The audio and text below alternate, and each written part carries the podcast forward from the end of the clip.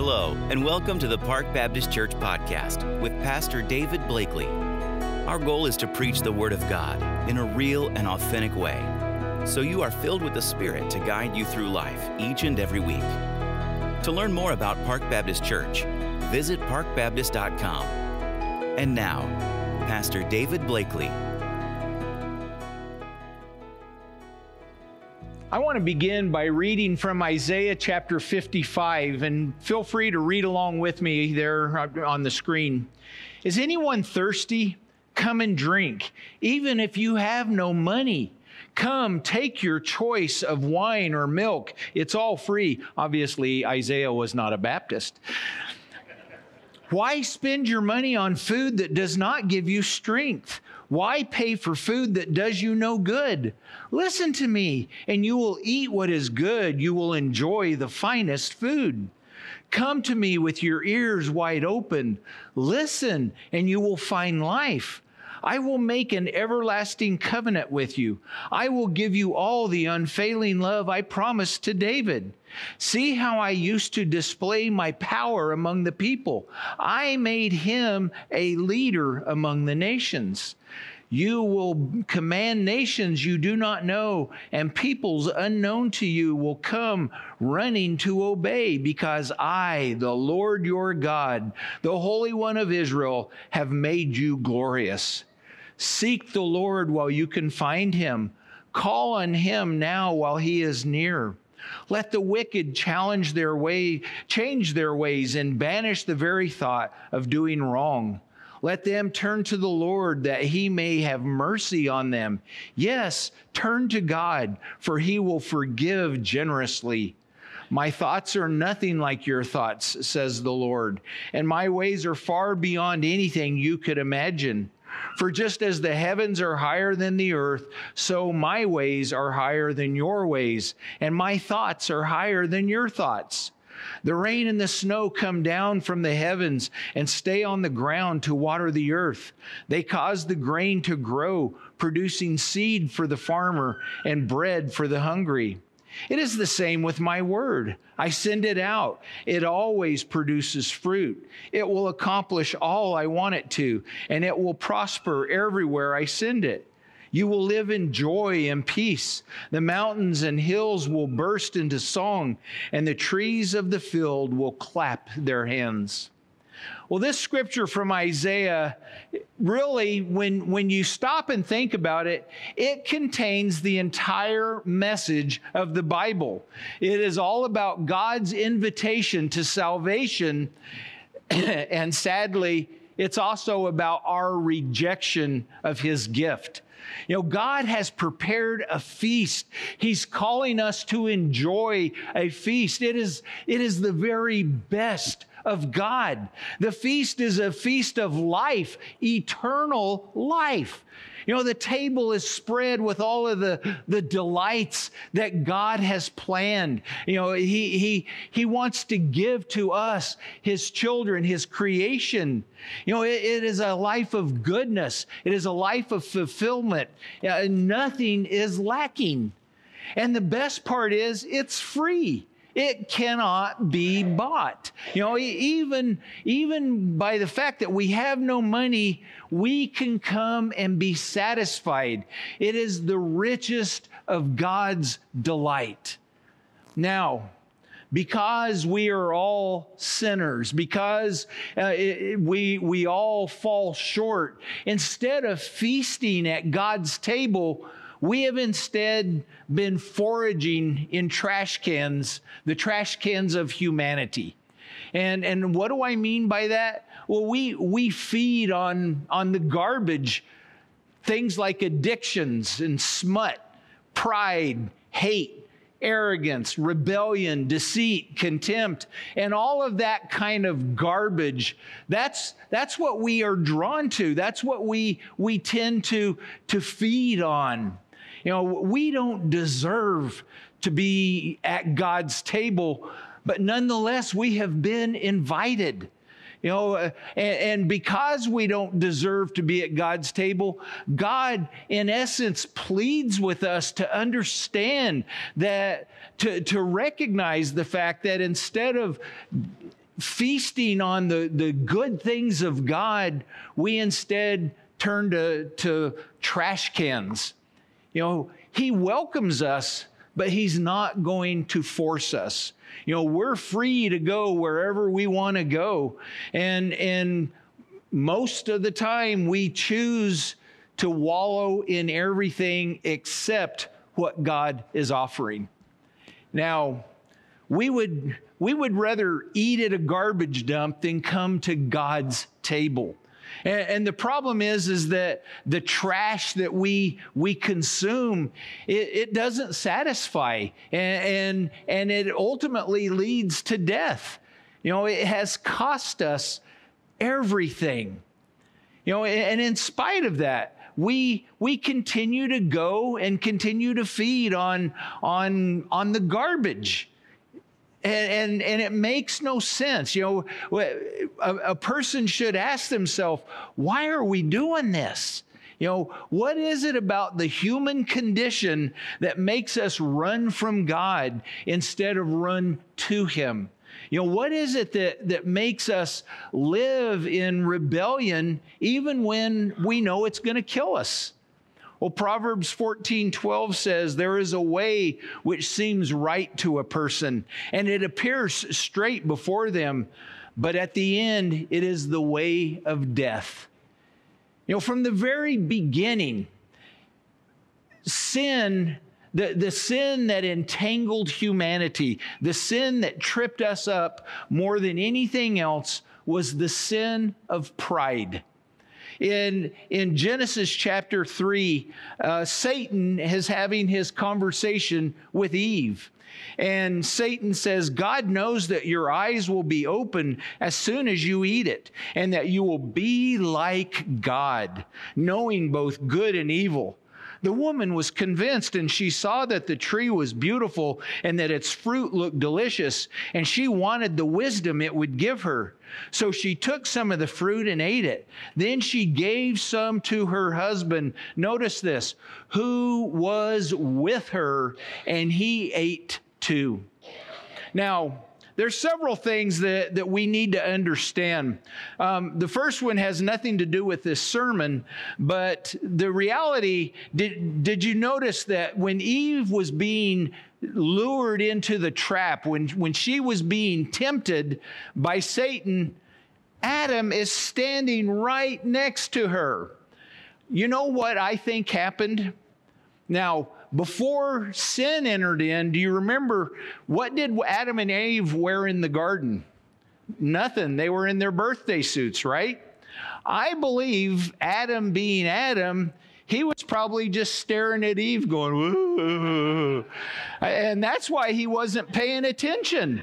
You know, if he had been paying attention instead of Googling, uh, you know, at, at Eve, he would have said, Wait, wait a minute, don't do this. This is a mistake.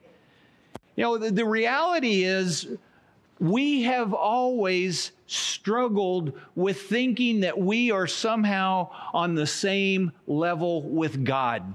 And that's the, that's the problem that humanity has, is that we think that God somehow answers to us. He doesn't. We answer to God.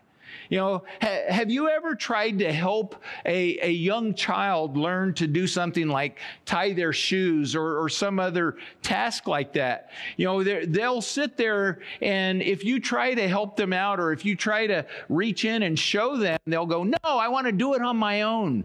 And, and when you let them do it on their own, they end up making a mess of it or, or just being really frustrated. Well, the reality is, that we are the same way in our relationship with God. You know, we are not God and we we are not on the same level with God in any way shape or form. And you know, one of the biggest jokes I think uh, have you ever had or have you maybe ever said, "Well, when I get to heaven, I'm going to ask God why he did it this way." No, you're not. God is God. We're not going to demand anything of God. God is the one that judges us. And so we need to, to understand that when we when we allow ourselves to be prideful before God, we're we're going to wind up in a mess.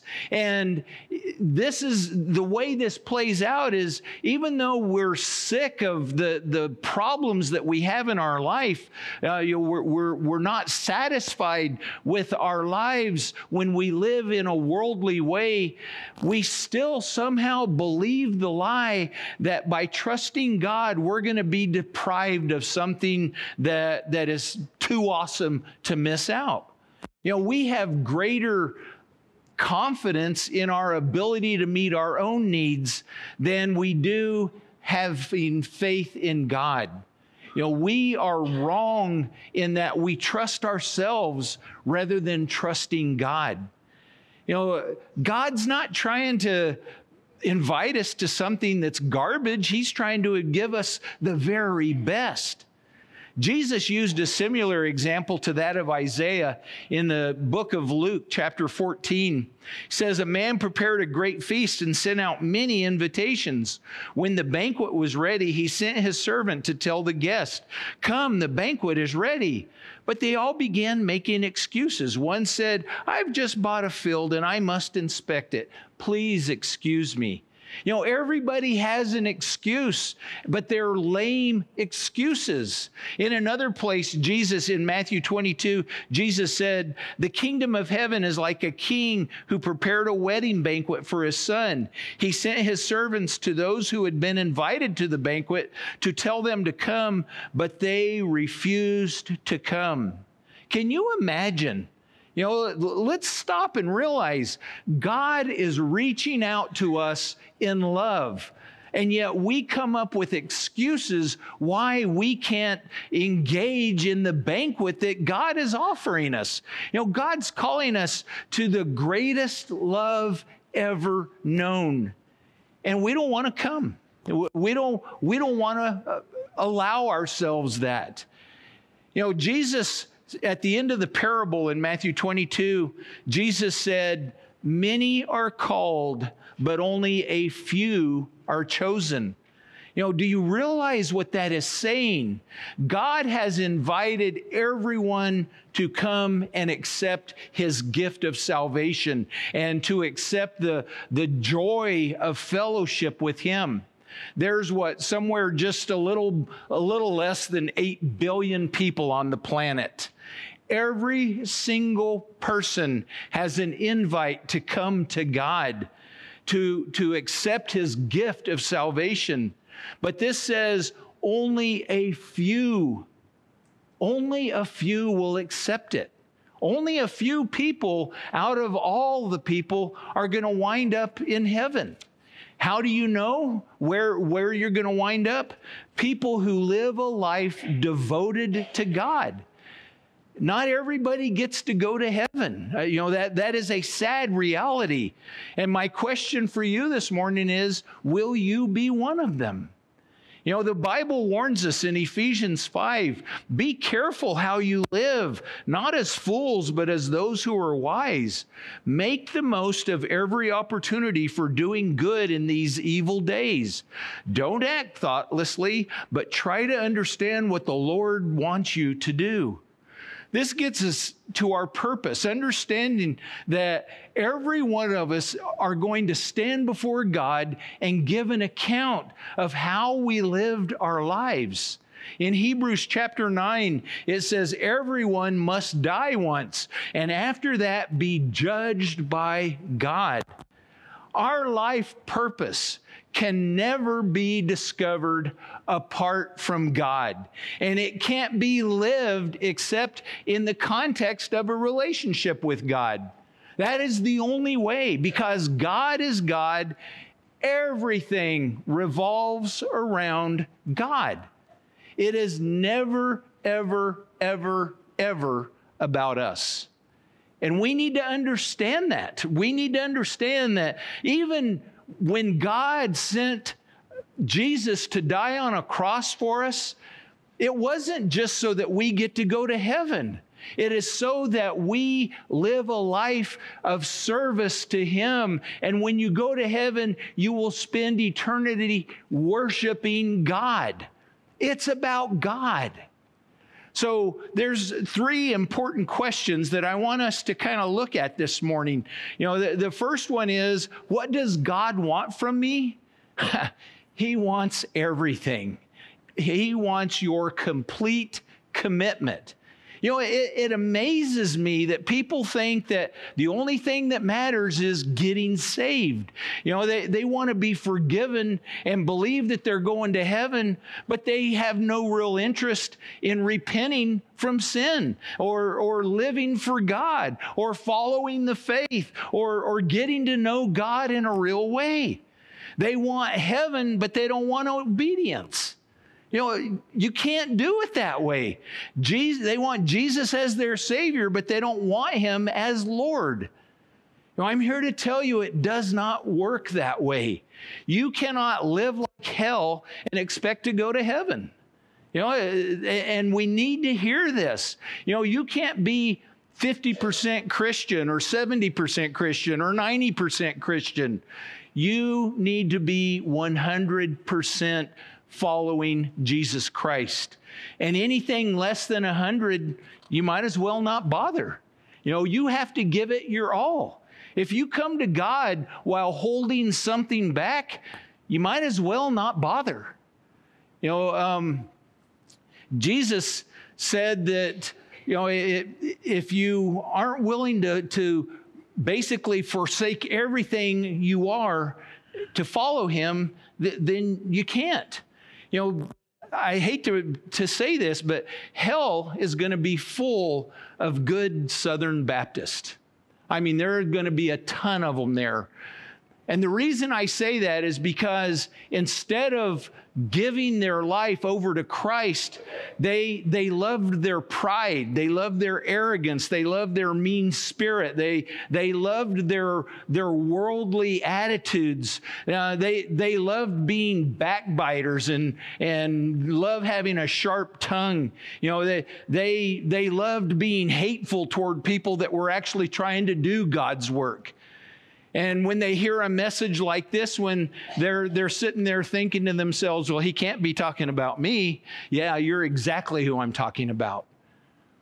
The Bible says, don't let any part of your body become a tool of wickedness to be used for sinning. Instead, give yourself completely to God, since you have been given a new life. And as you use your whole body as a tool, do, um, to do what is right for the glory of God. This includes your mind. So when you're having those hateful thoughts, when you're when you're thinking those mean thoughts, you know what this is using your body for wickedness. When you speak those thoughts, when you rip someone up and down the, the you know with with your tongue, that's using your body for wickedness. And it's saying don't do that. You know, people think, well, as long as I'm not committing one of the big sins, I'm okay. There is no such thing as a big sin. All sin is big sin. C.S. Lewis said the only thing Christianity cannot be is moderately important.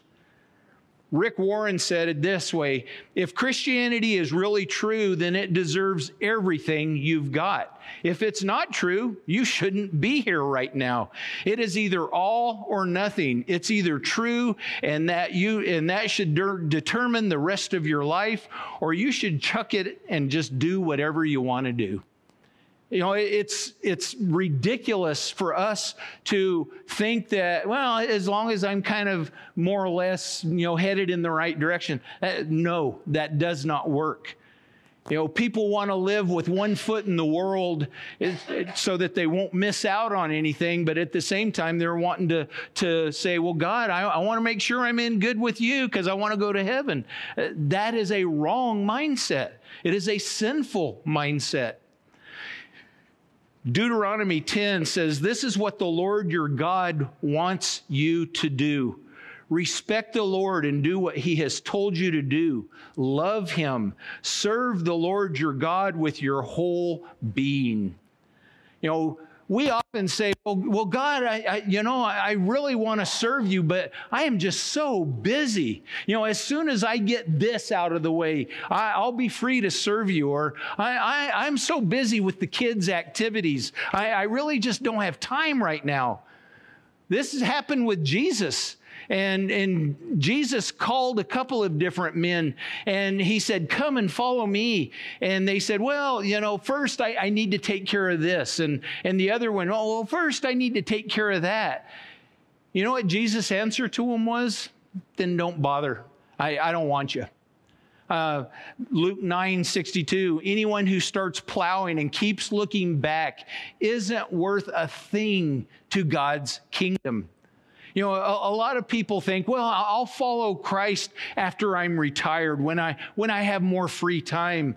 You know, uh, uh, let me tell you again, you will never follow Christ if you're not willing to do it right now.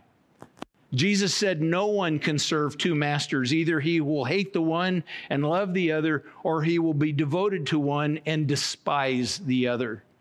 Jesus isn't trying to make you feed on garbage. You know, he's offering a relationship with holy God. He's offering us the privilege of not just personal relationship, but intimate service, intimate connection with God. He, he, can, he can give us absolute wonder, and yet we choose garbage. You know, the Apostle Paul said it like this in Philippians 3 everything is worthless when compared to the infinite value of knowing Christ Jesus my Lord. For his sake, I have discarded everything else, counting it all as garbage. The real word there is manure. Uh, they tried to clean it up, and I took us back to not being clean. It's manure. Everything is manure compared to gaining Christ. Uh, Proverbs 3 6 says, In everything you do, put God first, and He will direct you and crown your efforts with success. You know, it doesn't matter what you do for a living. That's not what we're talking about here. What we're talking about is that your life is focused on living for Jesus Christ.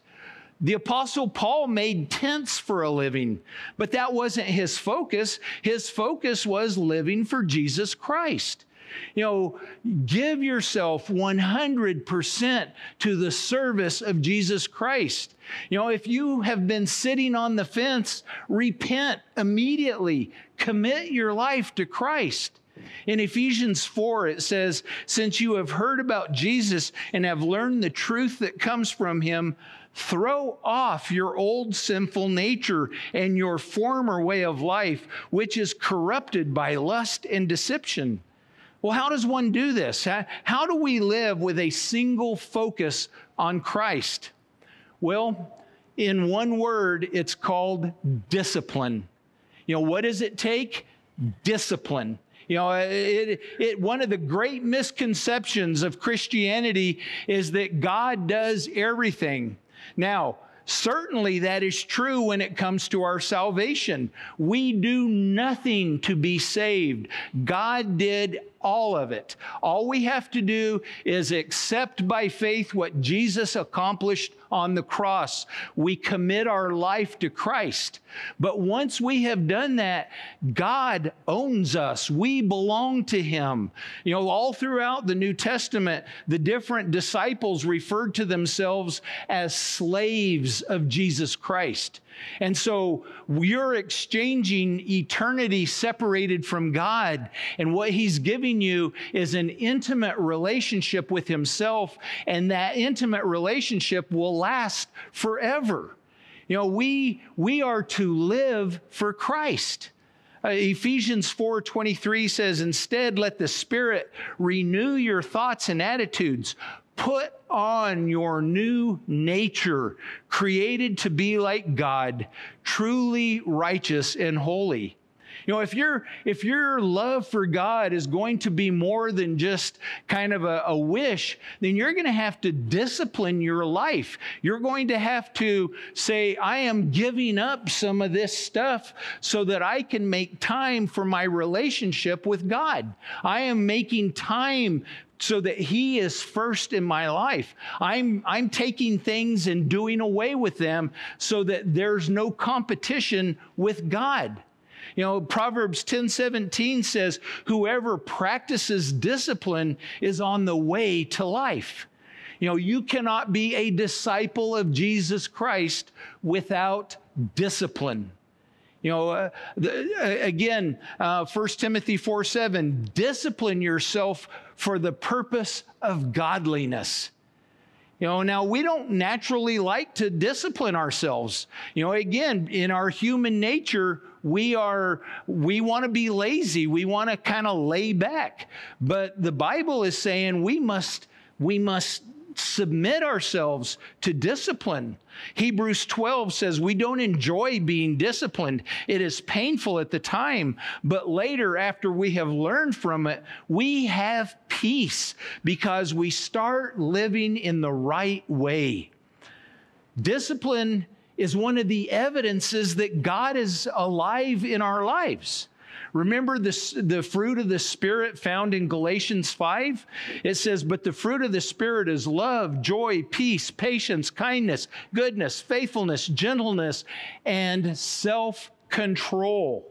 Self control is another way of saying discipline. You learn to structure your life and you begin to walk with Christ and you begin to submit to His authority in your life and you begin to do the things that He says you're to do and you begin to not do the things He says don't do. And you discipline your life to that. And over time, you take on more and more and more of the presence of God. You begin to look more and act more like Jesus. That's the process. You know, some people here are really disciplined about their physical health. You know, they're very careful to maintain what they're eating and, and their whole exercise re, re, regime. They're, you know, they're, they're going to the gym and they're running and they're doing all of that stuff. Guess what? You're still going to get old and you're still going to die. I'm just saying. But if you discipline yourself to the spiritual, then your spirit is going to be more Christ like. You are going to become more and more Christ like. And that's something that is going to last into eternity. Again, 1 Timothy 4 8, physical training is good. There's nothing wrong with it. But training for godliness is much better, promising benefits in this life and in the life to come.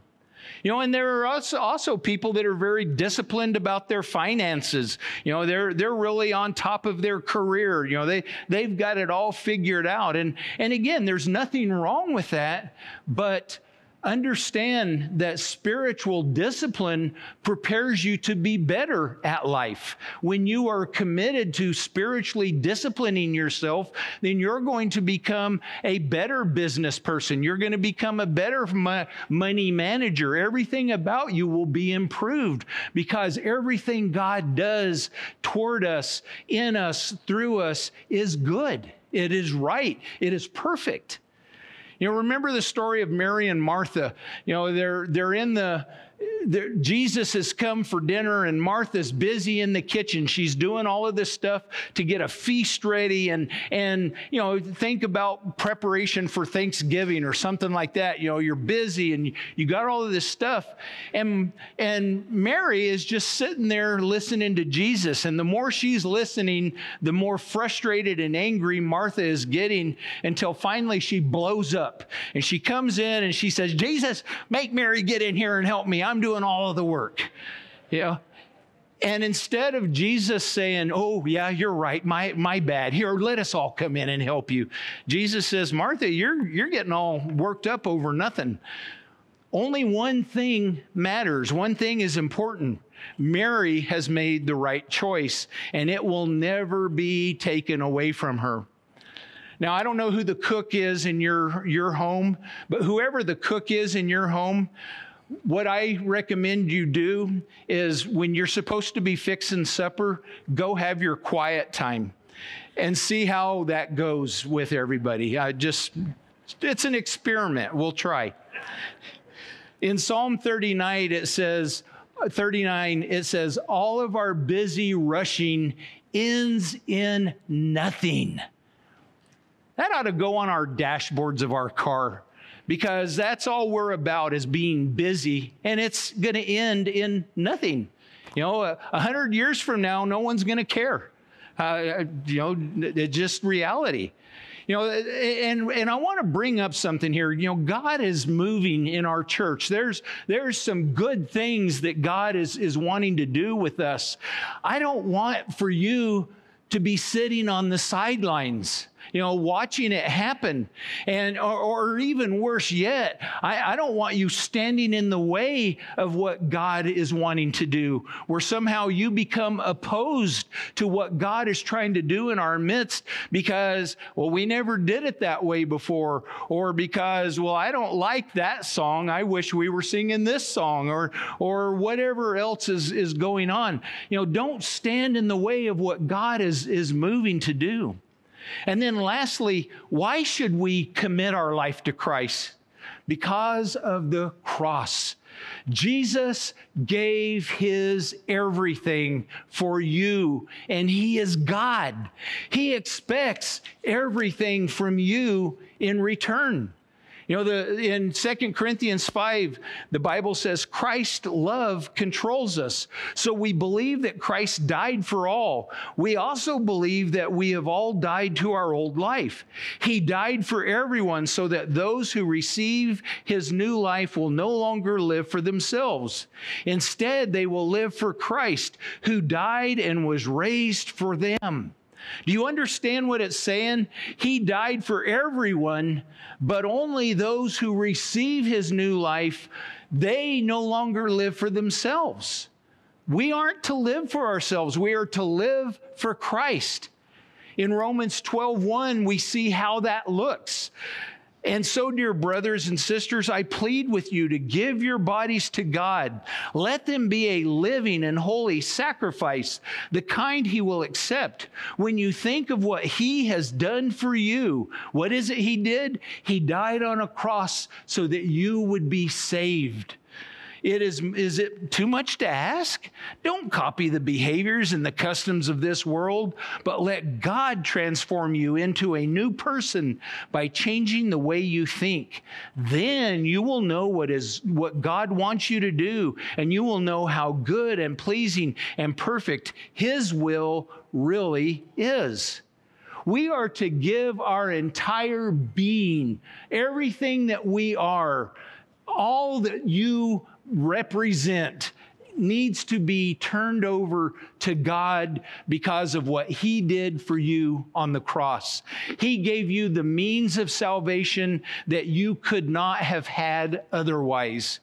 You know, he came to us while we were sinners. We weren't even looking for help. And, and he didn't pull us uh, away, but he drew us to himself. You know, this is the kind of God that we, we serve. James 4 8 says, Come near to God, and he will come near to you. Now, one last thought, and I, I, will close. The book of Ecclesiastes is, is quite a read. I, I encourage you, it's only 12 chapters long. Sit down and read the book of Ecclesiastes. In there, Solomon basically undertakes a project where he seeks to find what is what is of value in life what is of purpose in life. And he tries everything. You know he he tries taking on building projects and he takes on gardening. He takes on sex. I mean he does everything just to explore where you know where the joy is. What's the fulfillment of this? What matters most and after he goes through the whole process he comes to the conclusion. The last verse of the end of the book of ecclesiastes he says everything you were taught can be put into a few words. Respect and obey god. That is what life is all about. There is nothing else. You know, you can pursue the garbage of the world. You can pursue trying to fill your life up with self acclaim or, you know, climbing Mount Everest or doing whatever so that you can say, yeah, look at what I did. But in the end, it's empty. It's meaningless. It has no value. The only thing that is going to last forever is your devotion to God. And I hope that this morning you will make that decision that no longer will you pursue your own agenda. From this moment forward, you will pursue God and God alone. Let's pray. Father, thank you. Thank you for this gift that you have given us, the gift of salvation. And because of the gift of salvation, we can know you personally, intimately, closely. And Father, my prayer is that you will help each person in this room to understand that. You will help each person in this room to, to recognize not just their need for you, but the value of knowing you. You are God, and you have invited us into a personal relationship. Father, help each of us to fully understand and fully appreciate that, that fantastic gift. And thank you, Lord. Thank you that here we are just a week from, from Easter, where we celebrated the fact that Jesus, you rose from the dead, making everything possible. Thank you. And I just pray now for everybody that is a part of this service, those here in the room and those, those who are watching online. And I just ask, Father, that you draw them to yourself, that you give them clarity and understanding. Thank you, Lord. In Jesus' name I pray. Amen.